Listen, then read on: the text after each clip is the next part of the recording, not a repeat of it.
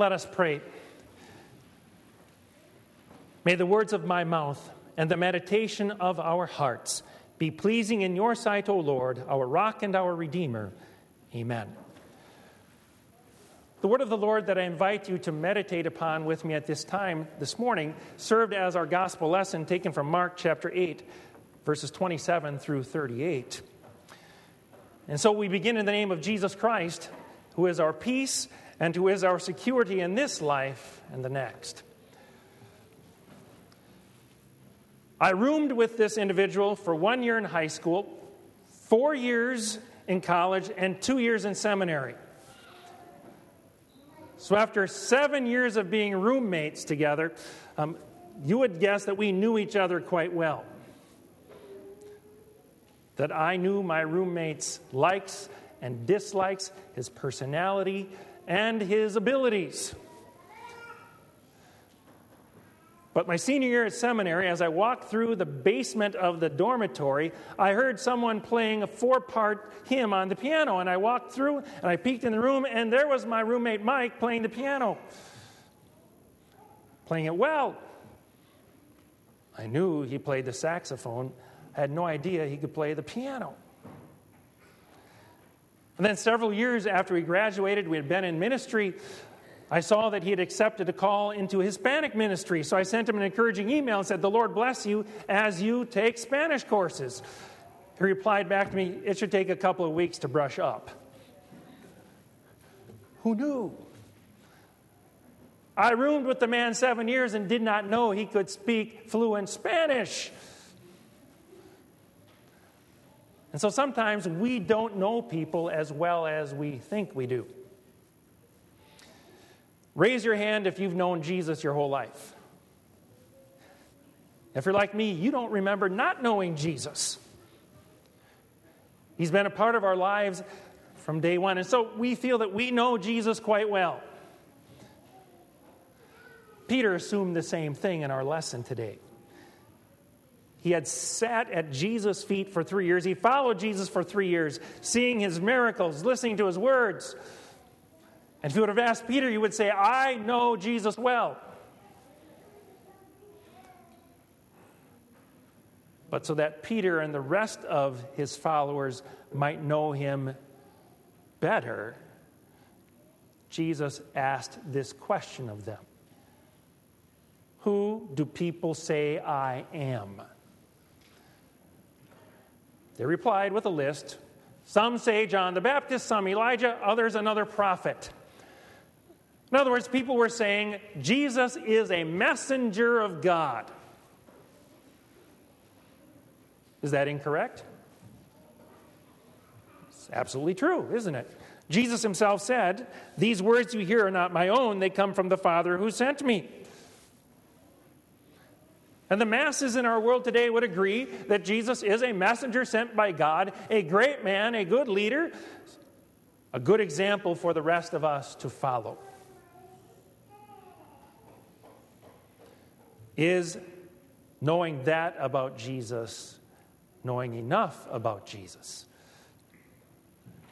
Jesus didn't think so. So he asked his inner circle, his disciples, and he said, Who do you say I am? Peter immediately blurted out, You are the Messiah. Who is the Messiah?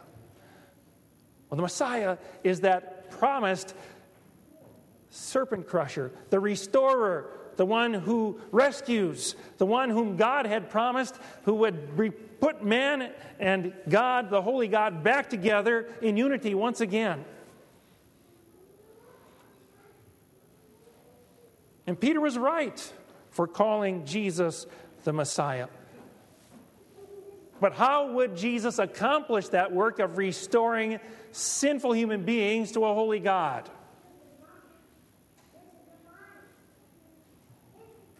Jesus declared, The Son of Man must suffer many things and be rejected by the elders, the chief priests, and the teachers of the law, and that he must be killed and after three days rise again. After spending three years with Jesus, this was news to Peter horrifying news, terrible news. This message tore at Peter's heart.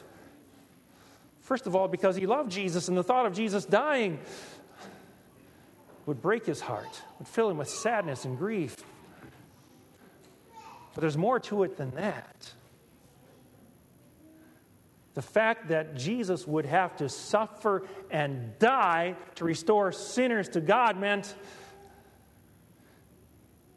that Peter's relationship with the Lord was horrifically damaged. Now, what does it mean when your general practitioner doctor, your family doctor, tells you you need to see an oncologist about the mole on your back? He's saying that mole is cancerous, and unless you do something about it, it's going to be deadly. When Jesus said to Peter and his disciples, the Son of Man must suffer and die, he was speaking very clearly about just how terrible sin really is. And how just and how awful our condition is.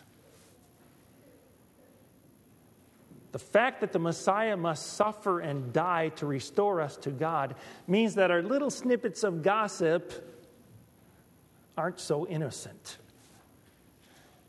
It means that the thought of wanting to wring someone's neck is just as damnable as actually doing it.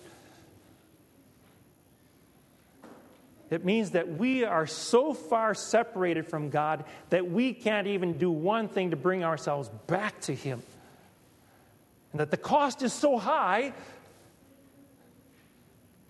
the payment so expensive that it requires the life of the Son of God to cover it. That struck at the heart of Peter. So much so that Peter said to Jesus, No, this can't be. And so the fact that the Son of Man must suffer and be rejected and die speaks to you and it speaks to me. And it shows us what we really are in the eyes of God objects of his anger. There's more. The Son of Man must be rejected by the elders and the chief priests and the teachers of the law, and he must be killed, and after three days rise again. Those words not only tell us something about ourselves, they tell us something about our Savior. They tell us something about Jesus, don't they? That he was willing to endure the wrath of God, the anger of God that was yours and mine to endure. When is the last time you chose to shoulder someone else's shame for their lying, for their cheating, and for their self centeredness. Have you done that recently? Have you taken the fall for somebody else willingly? Would you be willing to suffer the death penalty in the place of someone who hated you? That's exactly what Jesus came to this earth to do for you and for me. The fact that the Messiah will suffer and die and rise again impresses on you and me the love that he has for us. Gladys is 40 years old, and for as long as she can remember, she has known Jesus. She's one of the people with whom we shared the gospel when I was a part of the mission team this past week in Liberia. Professor Sorum had been sharing the story of the prodigal son, the parable spoken by Jesus. And after he had shared the parable, she asked him, How can I know that the Father will accept me? How can I know? And so he explained to her the cross of Jesus and what Jesus accomplished there for her. That she wasn't just partially restored to God, she was fully restored to God. Not just partially forgiven, fully forgiven. And then he had one of the men who was sitting there in the classroom stand up, and he said to Gladys, That man represents you, and I represent God. And he says, This is what it will be like when you arrive at heaven. And he ran to the man and he swept his arms around him, gave him a huge bear hug, and lifted him off the ground. And at that, Gladys buried her head in her hands and she cried and she cried and she cried. For the first time in her life, she really knew Jesus. She really knew his love. And for the first time in her life, she was certain that her father would accept her when she left this world. Brothers and sisters, God has done the same for you. Jesus' love for you is so high, so deep, so wide that he has laid down his all to make you his own. And you are not just partially restored to God, you are fully God's. And as he will welcome Gladys, so he will welcome you in his presence. Know that about Jesus. Know that. And put aside any fear you have that God is somehow going to leave you out in the cold on the last day. Through faith in Jesus, you are his own. Brothers and sisters, it is that love of God that is transformative. It transformed Gladys, and it transforms us. For you see, when Jesus came to this earth, his life was not about himself, was it? was about his Father, it was about you, and it was about me. And when we see the love of Christ, when we see Jesus for who he really is, when we really understand Jesus, when we really know him, then our perspective changes too. And our lives are no longer about ourselves. Our lives are about Jesus and about others. Jesus said, Whoever wants to be my disciple must deny himself and take up their cross and follow me. Whoever wants to save their life will lose it, but whoever loses their life for me and the gospel will save it. The greatest treasure you have or I have is that peace with God that is ours through the love of Jesus. if we let go of it for any reason, for anything else in this world, we let go of life with God forever. And it is for that reason that Jesus says following him means taking up our cross too. Not just acknowledging the cross of Jesus, but the cross that we're going to have to carry as well. And those crosses come in all shapes and sizes. When I was in my eighth grade year of school, my oldest brother and I shouldered the bulk of the chores on our family farm because the two brothers between us were attending WELS prep schools. My oldest brother is five years my elder, and he struggles mightily with anger management. From mid August to May, there was rarely a day that went by when I did not get slugged or slapped or body slammed to the concrete. And one time it left me unconscious. Now, some might say that is my cross. It is not. This is my cross. That each day I deny the desire of my sinful flesh, that I say no to that desire to hate his guts and to never speak to him again. But each day I look to the cross of Jesus, and as Jesus has forgiven me, I forgive him. There's seldom a day that goes by when something does not trigger one of those awful memories from those nine months.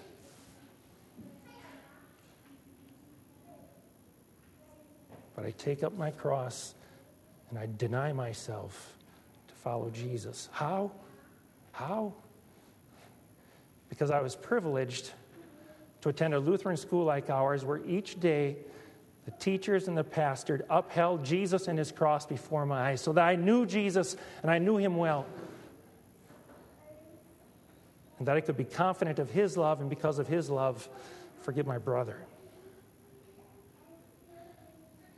Each of you has your scars from things people have said and done to you. And your flesh wants you to put aside the cross of Jesus and his love and to act out in bitterness and hate and to hold on to it. But to do that is to give up eternity, is to give up the love of Jesus. And so Jesus tells us to take up our cross and follow him. And you do that by looking to his cross. This supper today takes us there, doesn't it? To the cross of Jesus, and it shows us his love, the power of that love. And that love has power to change you and me. And those crosses also come in the form of people who will mock and ridicule us because we will stop at one drink and stay sober at a party. Because you will save your virginity for your future spouse because you will call sin sin and you will say that Jesus is the only solution to it.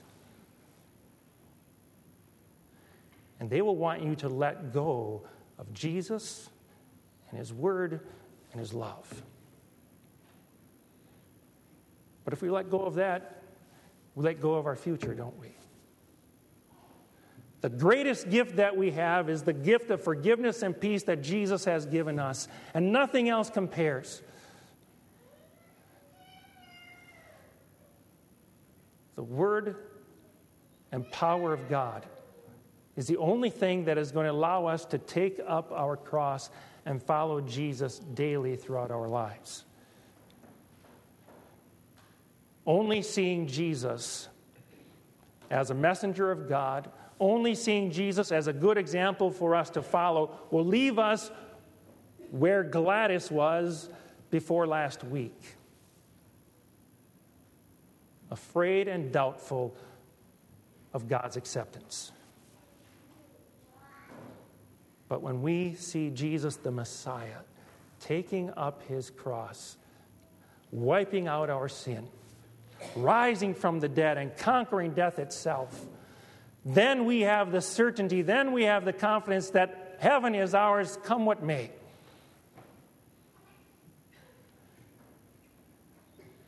And when we see that, then our lives are transformed just as Peter's was. Peter told Jesus, This can't happen to you. And he was called Satan.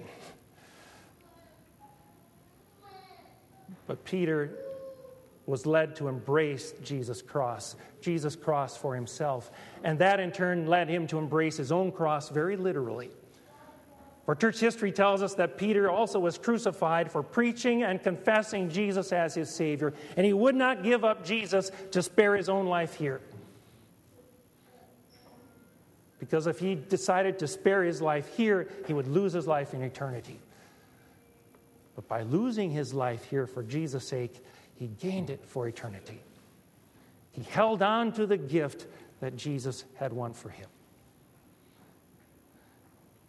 brothers and sisters, Gladys and Peter came to know Jesus clearly. They got to truly know him, and it made a difference in their lives. You know Jesus too, don't you? You know him and his cross. You know the peace that it gives. And so may we, by the power that it provides, gladly and cheerfully take up our crosses and follow him. Amen.